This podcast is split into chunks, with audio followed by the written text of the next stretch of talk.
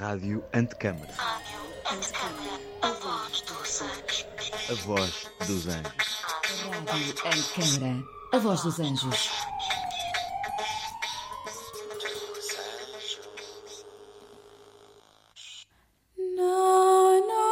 Le città invisibili di Italo Calvino.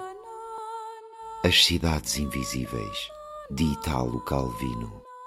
No Soundit da Rádio Antecâmara, na garagem sul do CCB. Vários atores, alguns arquitetos, leem e comentam extratos desta obra. Acompanhe todos os episódios deste podcast em www.radioantecâmara.pt ou no Spotify e Apple Podcast. Le città invisibili di Italo Calvino.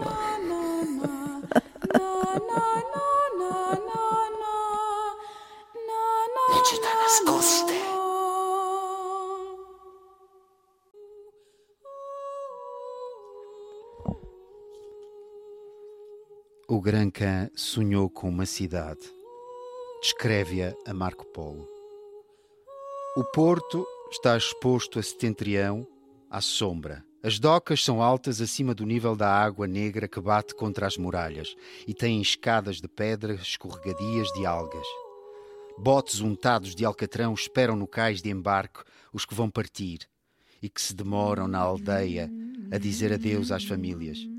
As despedidas desenrolam-se em silêncio, mas com lágrimas. Está frio. Todos trazem chailes pela cabeça. Um chamamento do barqueiro apressa as vacilações, acaba com as demoras. O viajante encolhe-se à proa, afasta-se olha- olhando na direção do amontoado dos que ficaram. Da margem já não se distinguem os contornos. Está nevoeiro. O bote encosta a um navio ancorado. Pela escadinha sobe uma figura que se torna cada vez mais pequena. Desaparece. Sente-se subir a corrente ferrugenta que raspa o casco. Os que ficaram assomam os espaldões por sobre os rochedos do molho, para seguirem com os olhos o navio até à dobra. Agitam pela última vez um lenço branco. Põe-te a caminho. Explora todas as costas e procura esta cidade, diz o cã a Marco Polo. Depois vens dizer-me se o meu sonho corresponde à verdade. Perdoa-me, senhor. Não há dúvida de que mais tarde ou mais cedo embarcarei nesse cais, diz Marco Polo. Mas não voltarei para te contar. A cidade existe e tem um simples segredo. Só conhece partidas e nunca regressos.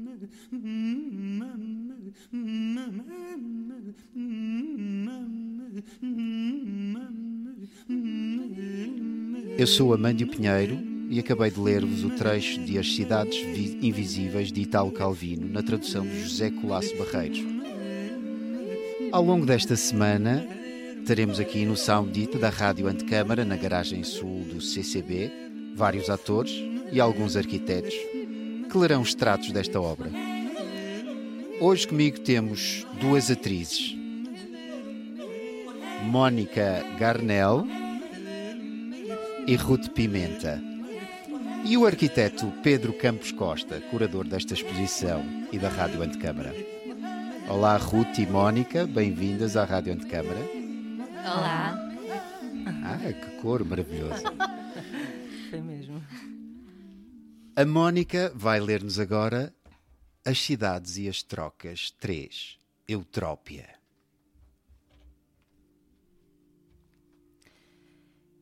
Entrado no território que tem Eutrópia por capital, o viajante vê não uma cidade, mas muitas, de igual grandeza e não diferentes umas das outras, espalhadas por um vasto e ondulado planalto.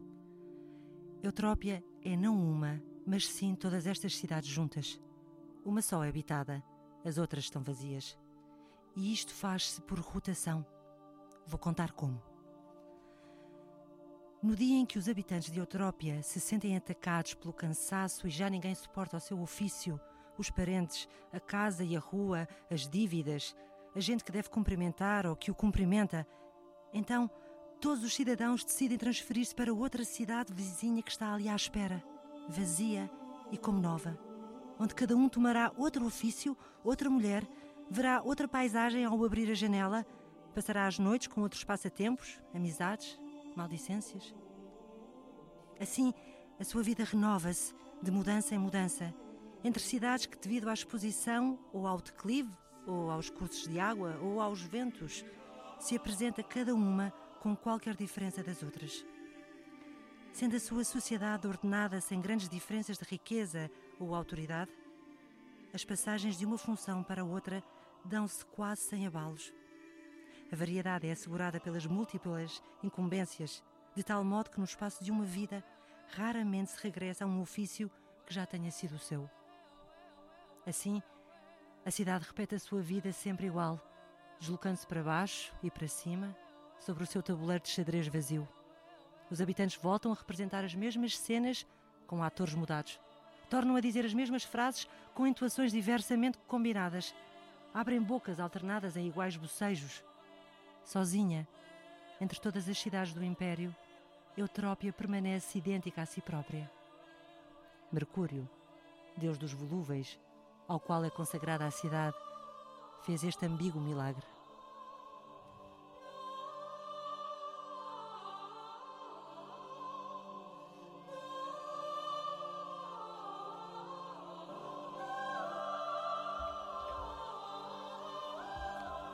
Ruth Pimenta vai ler-nos agora As Cidades Subtis 5, Otávia.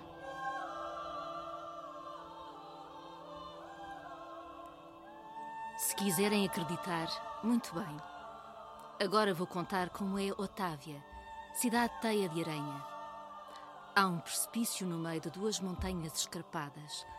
A cidade está situada sobre o vácuo, ligada aos dois cumes por teleféricos e correntes e passarelas. Caminha-se sobre as travessas de madeira, com cuidado para não meter os pés nos intervalos ou agarrados às malhas de cânhamo. Por baixo não há nada por centenas e centenas de metros. Corre uma ou outra nuvem. Entrevê-se mais abaixo o fundo do precipício. Esta é a base da cidade. Uma rede que serve de passagem e de apoio. Tudo o resto, em vez de se elevar por cima, está pendurado por baixo. Escadas de corda, camas de rede, tendas suspensas, cabides, terraços como barcas, odras de água, bicos de gás, espetos, cestos pendurados por cordéis, monta-cargas, duches, trapézios e aros para os jogos, teleféricos, candelabros, vasos como plantas de folhagens pendulares. Suspensa sobre o abismo, a vida dos habitantes de Otávia é menos incerta do que noutras cidades. Sabem que, para além de um certo ponto, a rede não aguenta.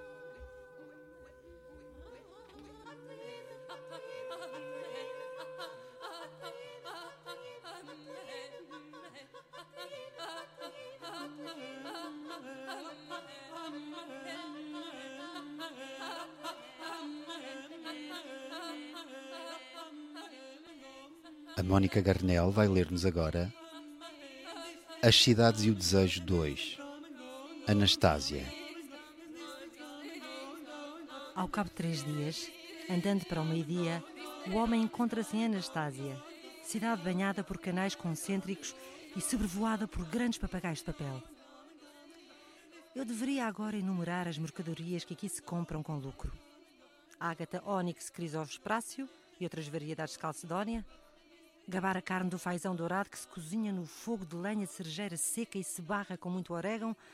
Falar das mulheres que vi tomar banho na piscina de um jardim e que às vezes convidam, conta-se, um transeunto a despir-se e a correr atrás delas na água. Mas com estas notícias, não te diria a verdadeira essência da cidade.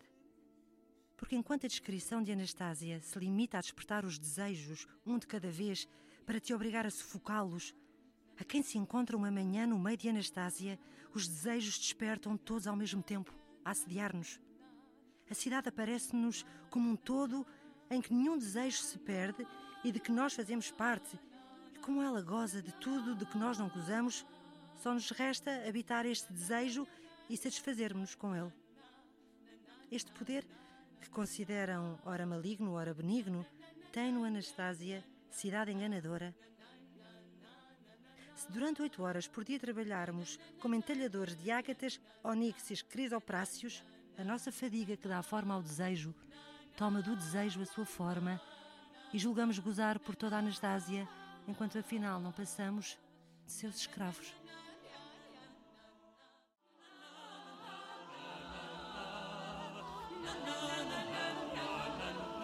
A Ruth Pimenta vai ler-nos agora As Cidades e a Memória 1, de Umira. Partindo-se dali e andando três dias para Levante, o homem encontra-se em Dilmira, cidade com 60 cúpulas de prata, estátuas de bronze de todos os deuses, ruas pavimentadas a estanho, um teatro de cristal e um galo de ouro que canta no alto de uma torre todas as manhãs. Todas estas belezas o viajante já as conhece por tê-las visto também noutras cidades.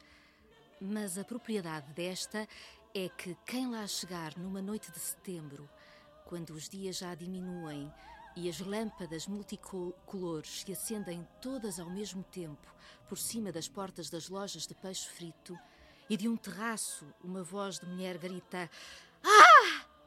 Lhe apetece invejar os que agora pensam que já viveram uma noite igual a esta e que então foram felizes.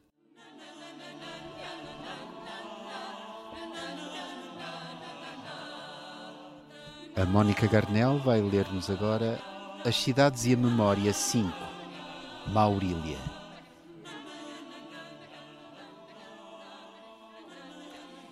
Em Maurília, o viajante é convidado a visitar a cidade e, ao mesmo tempo, a observar certos velhos postais ilustrados que a representam como era de antes.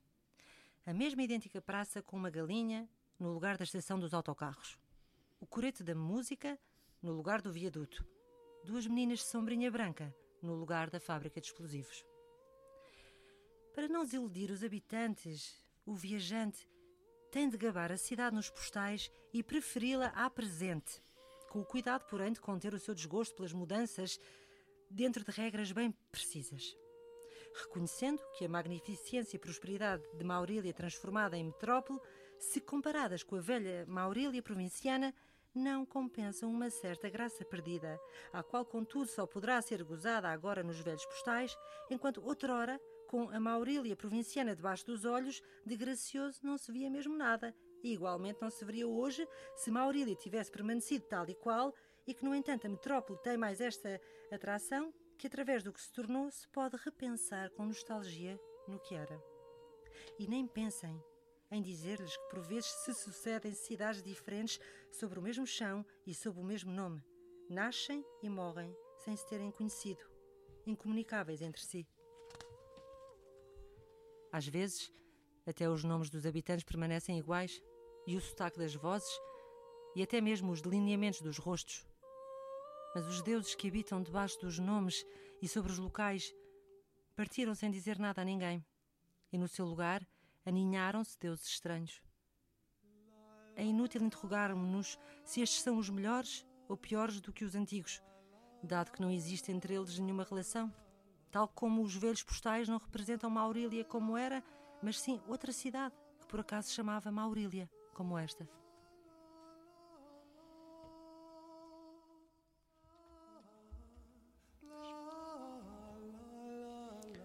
A Ruth Pimenta vai ler-nos agora As Cidades e o Desejo 3, Despina.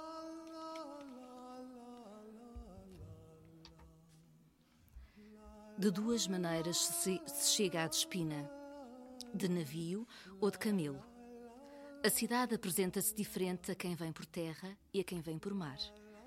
O condutor de camelos que vê aparecer no horizonte do planalto os pináculos dos arranha-céus, as antenas de radar, esvoaçar nos aeroportos as mangas de vento brancas e vermelhas, deitar fumo às chaminés, pensa num navio Sabe que é uma cidade, mas pensa como uma nau que o leva para fora do deserto. Um veleiro que esteja para zarpar, com o vento já a inchar-lhe as velas ainda não desfraldadas. ou um vapor com uma caldeira a vibrar na crena de ferro. E pensa em todos os portos, nas mercadorias do ultramar que os guindastes descarregam nos cais, nas tabernas onde tripulações de diferentes bandeiras quebram garrafas nas cadeiras e cabeças uns dos outros, nas janelas iluminadas dos rés do chão das casas, cada uma com uma mulher a pentear-se. Por entre o nevoeiro da costa, o marinheiro distingue a forma de uma bossa de camelo, de uma cela bordada de franjas cintilantes entre duas bossas sarapintadas que avançam a balançar. Sabe que é uma cidade, mas pensa como um camelo de cuja albarda pendem ordes e alforjes cheios de frutas cristalizadas, vinho de palmeira, folhas de tabaco. E já se vê à cabeça de uma longa caravana que o leva para fora do deserto do mar, a caminho de oásis de água doce, à sombra serrilhada das palmeiras, para palácios de grossas paredes caiadas, de pátios com mosaicos, em que dançam descalças as bailarinas e movem os braços um pouco para dentro e um pouco fora do véu. Todas as cidades recebem a sua forma do deserto a que se opõem. E é assim que o condutor de camelos e o marinheiro vêm de Espina, cidade de fronteira entre dois desertos.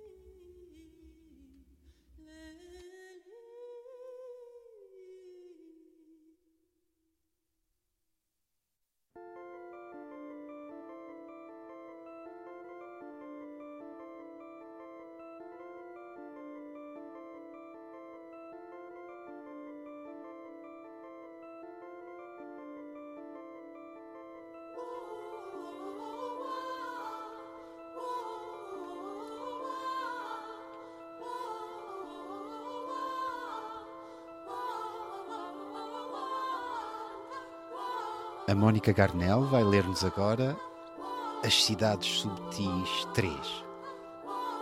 Armila. Se Armila é assim por estar incompleta ou por ter sido demolida, se por detrás dela está um encantamento ou só um capricho, eu ignoro. O facto é que não tem muros, nem telhados, nem chão. Não tem nada que a faça parecer uma cidade excepto as canalizações da água, que sobem na vertical onde deveriam existir as casas e se ramificam onde deveriam ser os andares. Uma floresta de canos que terminam em torneiras, duches, sifões, válvulas. Contra o céu branqueja um ou outro lavabo, ou banheira, ou azulejo, como frutos tardios que ficam pendurados nos ramos. Dir-se-ia que os canalizadores acabaram o seu trabalho e se foram embora antes de chegarem os pedreiros ou então que as suas instalações indestrutíveis resistiram a uma catástrofe, terremoto ou corrosão das térmitas. Bom, abandonada antes ou depois de ter sido habitada, não se pode dizer que Ermila seja deserta. A qualquer hora, levantando os olhos por entre as canalizações, não é raro entrever-se uma ou muitas jovens, magras, não altas de estatura, que se deliciam nas banheiras que se curvam debaixo dos duches suspensos no vácuo, que fazem evoluções, ou que se limpam, ou se perfumam, ou penteiam as longas cabeleiras ao espelho. Ao sol brilham fios de água ondulantes dos duches, os jatos das torneiras, os repuxos, os borrifos, a espuma das esponjas. A explicação a que cheguei é esta. Dos cursos de água entubados nas canalizações de Armila, assenhorearam-se ninfas e nereidas. Habituadas a subir pelos veios subterrâneos, foi-lhes muito fácil penetrar no novo reino aquático, jorrar de fontes multiplicadas, encontrar novos espelhos, novos jogos, novos modos de gozar a água. Talvez a sua invasão tenha expulsado os homens, ou talvez Ermila haja sido construída pelos homens como uma oferta votiva para captar as boas graças das ninfas ofendidas devido à manipulação das águas. Contudo, agora parecem contentes estas mulherzinhas.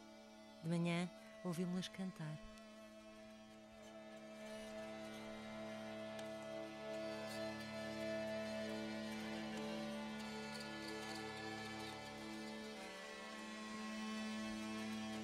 De lábios cerrados sobre a cana de âmbar do cachimbo, a barba esmagada contra o gorjal de ametista, os dedos dos pés arqueados nervosamente nas pantufas de seda, Kublai Khan escutava os relatos de Marco Polo sem mexer as sobrancelhas.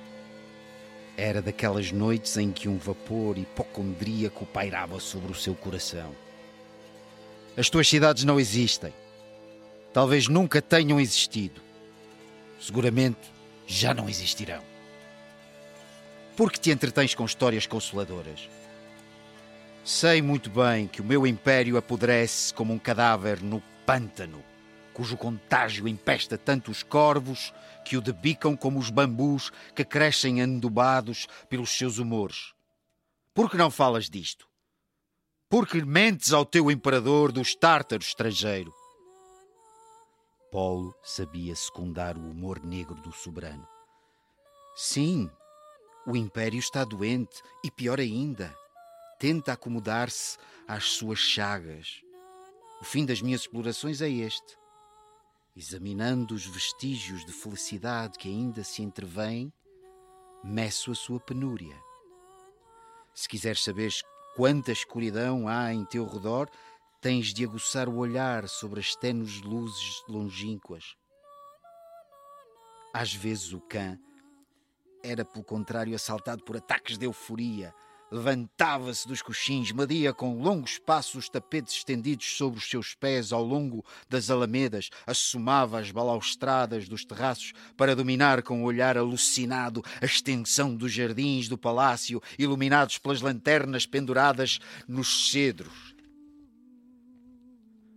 Contudo, sei, dizia ele, que o meu império é feito de materiais de cristal e agrega as suas moléculas de acordo com um desígnio perfeito. No meio da efervescência dos elementos, toma forma de um diamante esplêndido e duríssimo, uma imensa montanha facetada e transparente. Porque se detém as tuas impressões de viagem nas decepcionantes aparências e não captam este processo imparável? Porque te detens com melancolias inessenciais? Porque ocultas ao imperador a grandeza do seu destino?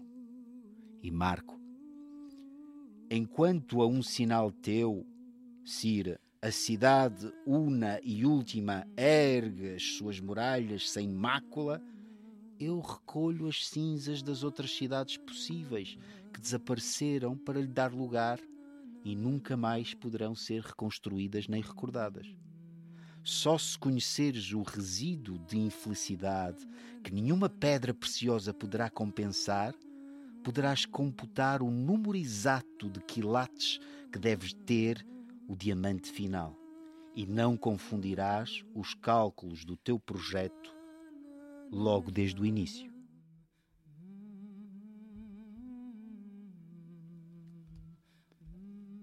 A música que temos estado a ouvir é o álbum Book of Days de Meredith Monk.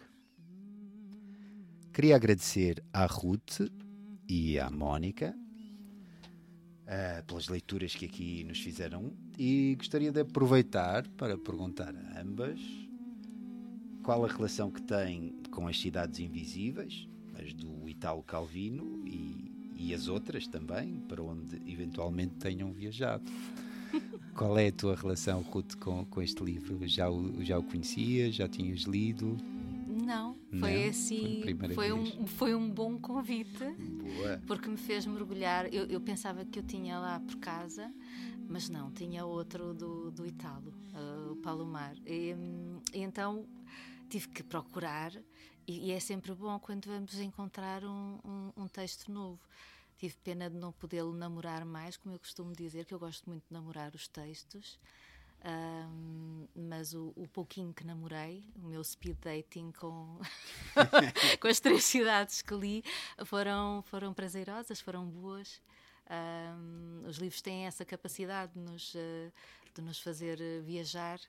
Uh, Sim, este fala, este é um livro de viagens. É... Para mim, é, oficialmente, é um livro 100% de viagens. De viagens. Quer sejam as que tínhamos feito, quer sejam as que nunca tínhamos feito na realidade. E tu, Mónica, também não conhecias? Não. E, e não, não, não, não, não, não, conhecia.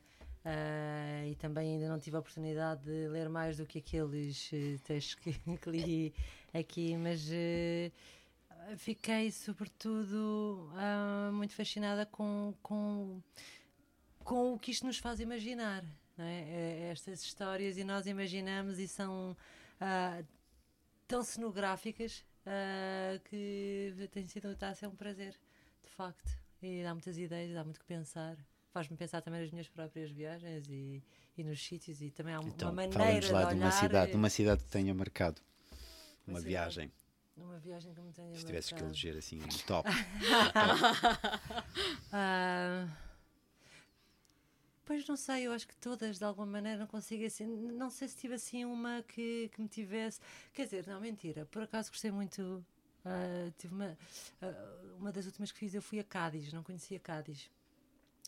E fiquei bastante maravilhada, ma- maravilhada com, com todas aquelas influências e não perceber muito bem se estava em Marrocos, estava Na na Europa, sim, em África. Estava, sim, e isso baralhou-me e achei uma cidade muito desconcertante e uma coisa que tem que, que- que- também me faz pensar em Lisboa é que uma pessoa vira uma esquina e, e diz uau, isto é maravilhoso.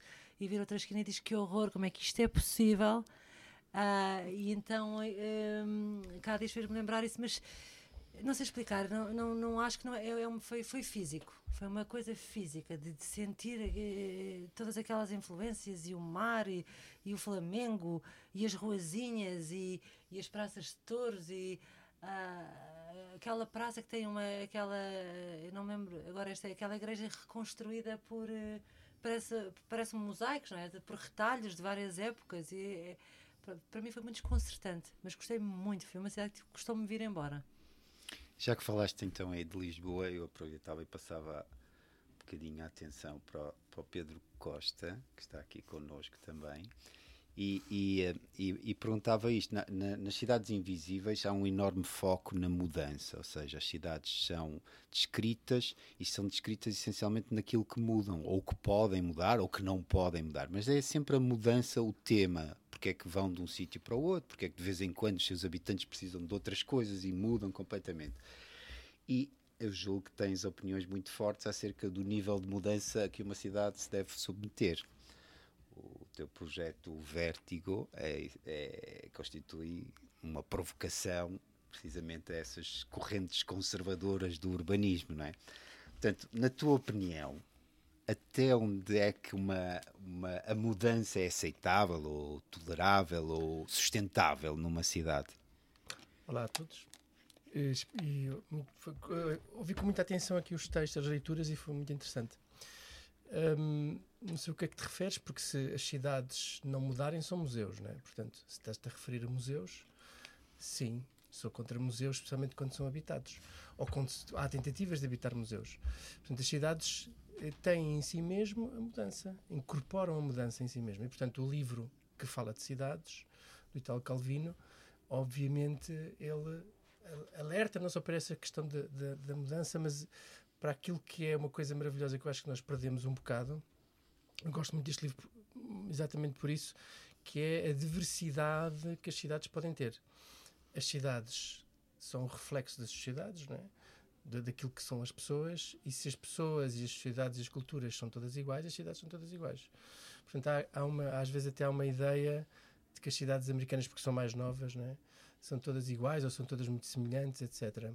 E isso tem algum fundo de verdade porque as cidades que nascem de uma cultura muito homogénea têm a tendência para eh, ficarem mais parecidas.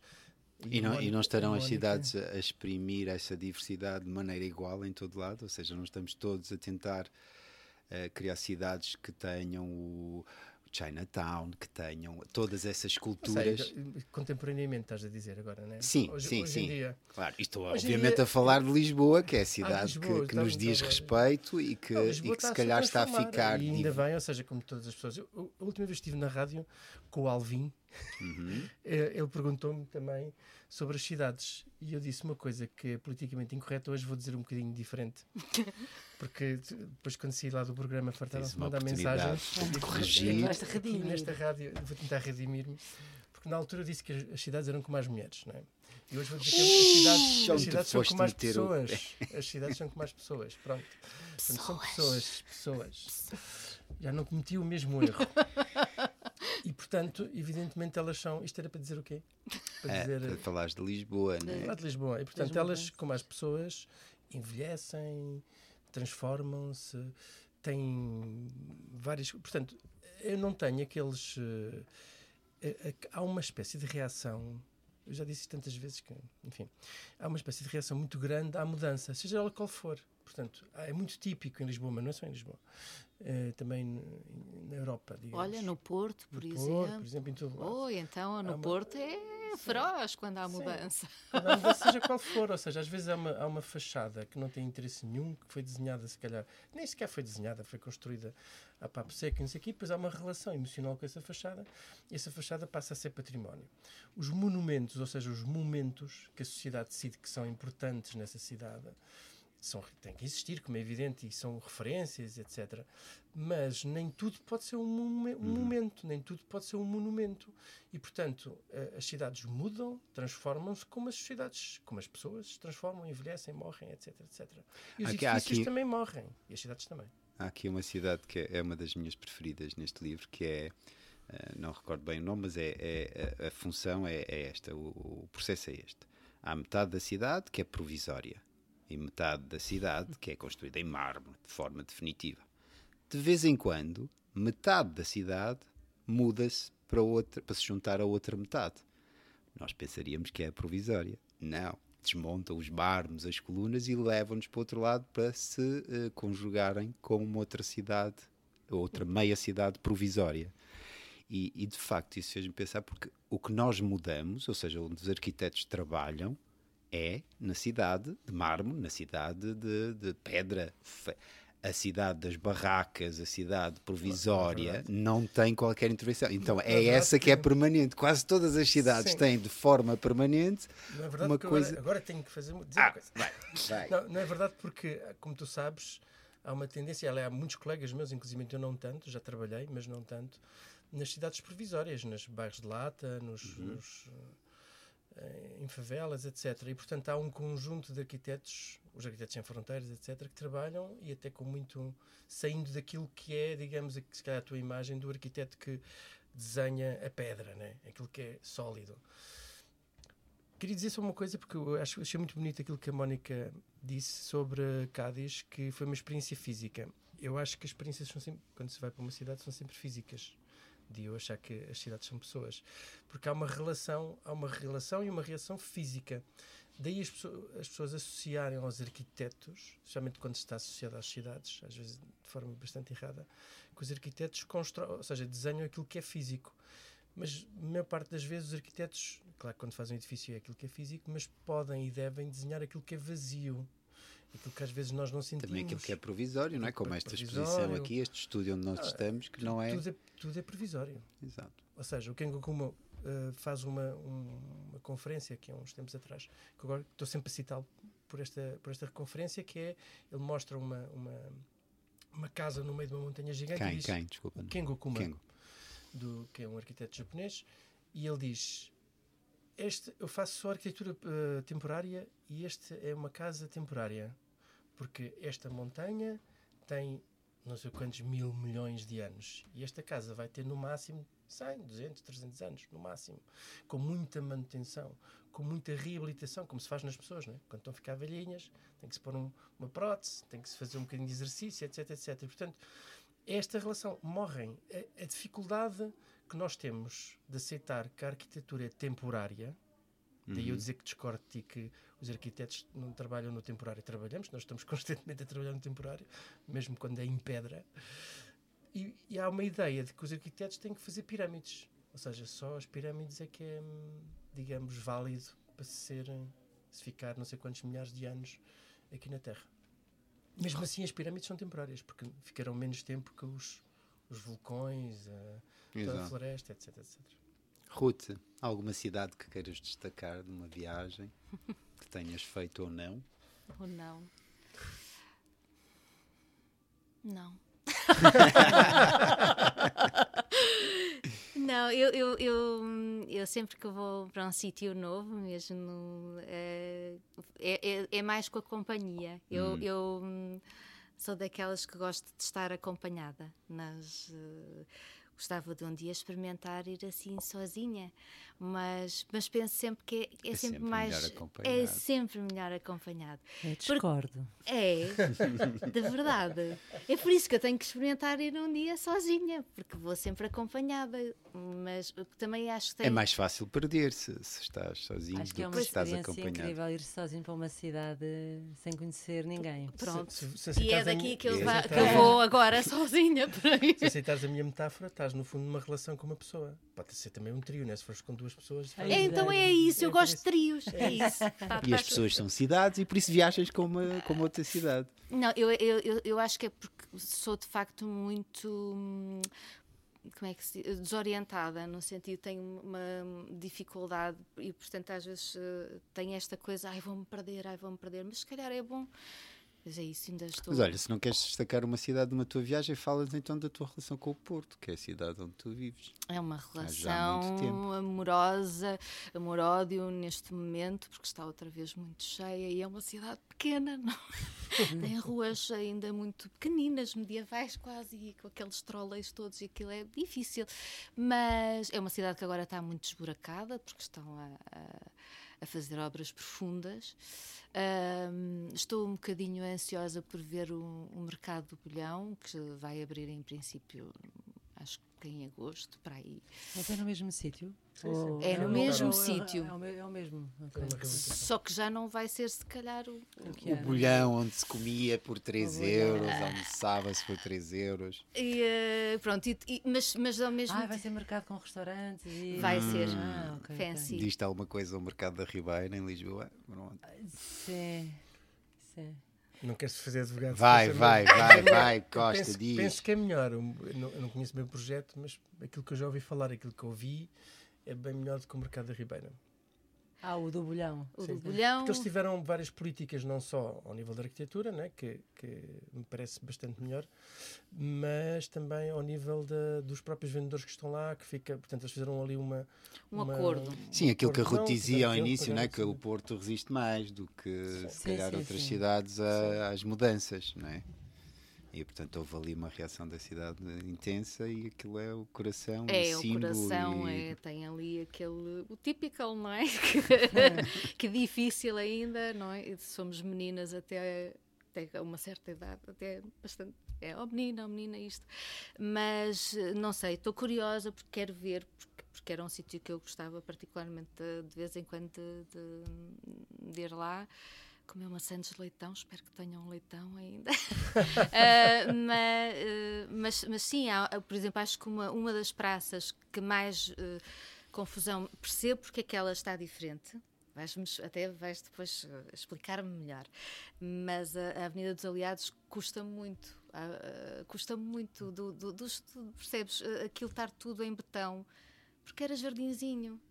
Era jardinzinho aquilo. Teve várias, Nunca foi várias bem formas. jardinzinho. Quer dizer, por aquilo Pá. que eu me lembro, Lembras-te mal, andavas um bocado Foi mal. distraído Andava naquela distraído, altura, não. Está um foi? bocado vazia, mas, Está mas vazia nunca foi um porque- jardim, Nunca jardim. foi um Está jardim. bem, mas ela serve, ela serve agora, tem um propósito, não é? Serve para os concertos, não é? Para, para mais as simbólico. pessoas Sim.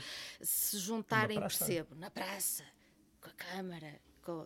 É uma Mas eu ágora, menos um jardim. Tu desejarias que fosse mais um bem, jardim. mas Eu, olha, queria é mais, eu queria mais Tu és, jardins. és mais, estás mais sensível à mudança. Tu queres mesmo realmente uma mudança, porque uma praça, por definição, é um, um espaço totalmente vazio, sem árvores e sem jardins.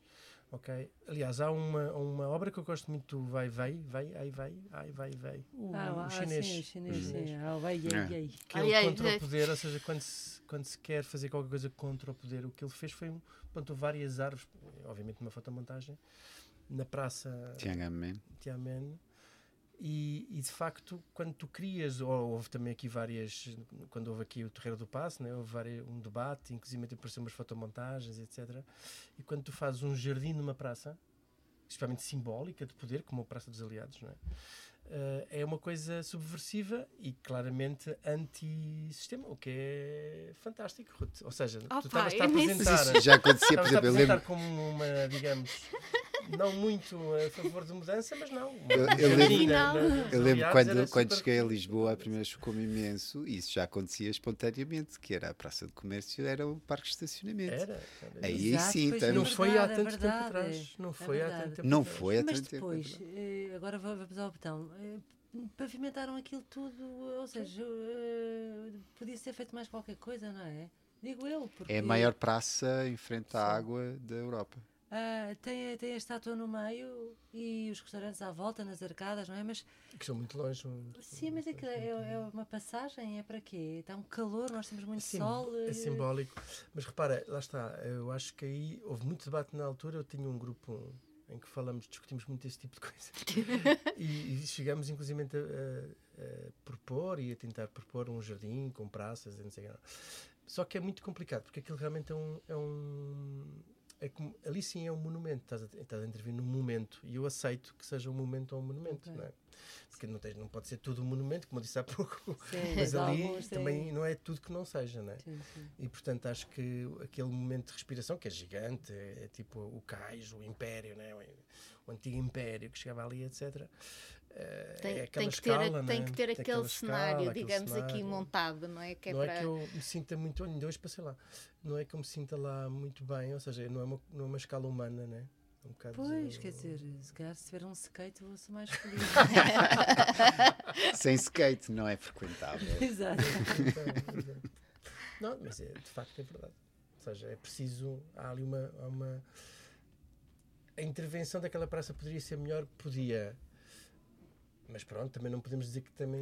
Não, ou seja, claro. já foi E- e bastante bom Bem, ter- ter- teres ter tirado tirado lá os os carros, carros. não é? E não acham que nos cabe a nós, habitantes da cidade, dar-lhe um uso, mesmo que ele seja Um outro- não previsto para aquele espaço, não é? O que diz é apropriar-te de uma forma Não diferente. sei, daqueles- usá-lo Sim, para alguma coisa, sim. usá-lo, não é? Muitas vezes o que falta é isso, é também a falta de iniciativa de Exato, usar aquele espaço. Não, está vazio, vamos, vazio pode vamos lá estar. exatamente. Eu nunca vou para lá, nunca me sento na praça de comércio, a- a menos não vá a um daqueles cafés, coisa que não faço muito. Mas nunca me sento lá na praça Ah, a a, praça é muito olhar o- grande, o, né? Dom Já- José.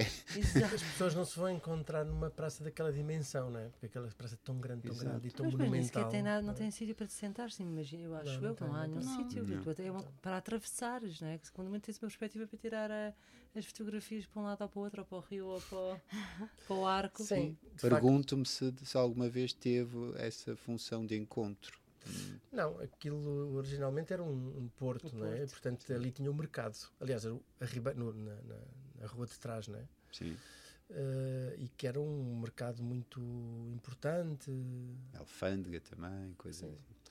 e, e que se trocavam todos os, os produtos. Era, portanto, chegavam no- na altura dos descobrimentos, onde havia imensos barcos a chegarem.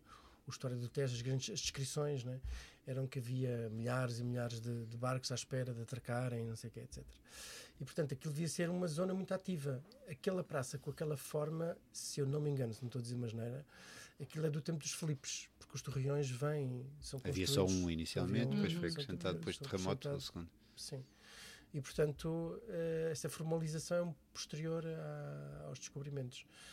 E é sim- simbólico, ou seja, é uma, uma praça de poder, de símbolo, não é? como a Torre Eiffel, Sim. mais recente, mas de qualquer das maneiras, ou como outros monumentos. Na, na, Como na algumas cidade. igrejas, não é? Ah, que têm a- a- a- a uma altura imponente, não têm nada por trás. Eu estou-me a lembrar de uma na, Vicente, de, de- na é de, de- dos grilos. Ah, eh, dos Grilos, sim. é, é que, assim. é, que é muito, muito interessante perceber. Porto, claro, temos que falar do É só Porto. fachada, é só É fachada. só fachada, mas aquela é fachada tem, tem, tens, eh, três metros à frente, uma coisa tem, assim, tem assim, uma, uma. Porque nós fica, eh, fica-se mesmo ali esmagado. pequenino. Tinham essa função também, Tinham que era função. para assustar o. Pronto, e esta praça também tem essa função, é mostrar É o poder sim, sim, sim, claro. império, né? A opulência do império. Perdido. Bom, meus caros, muito obrigado por terem participado e nós voltamos amanhã, até domingo, com mais atores e atrizes e arquitetos. E obrigada. Obrigado. Obrigada. Le città invisibili di Italo Calvino. Le città, le città, la memoria. Le città e il desiderio. le città e i segni, le città sottili, le città e gli scambi, le città e i morti, le città e gli occhi, le città e il cielo, le città continue, le città nascoste. Le città invisibili di Italo Calvino.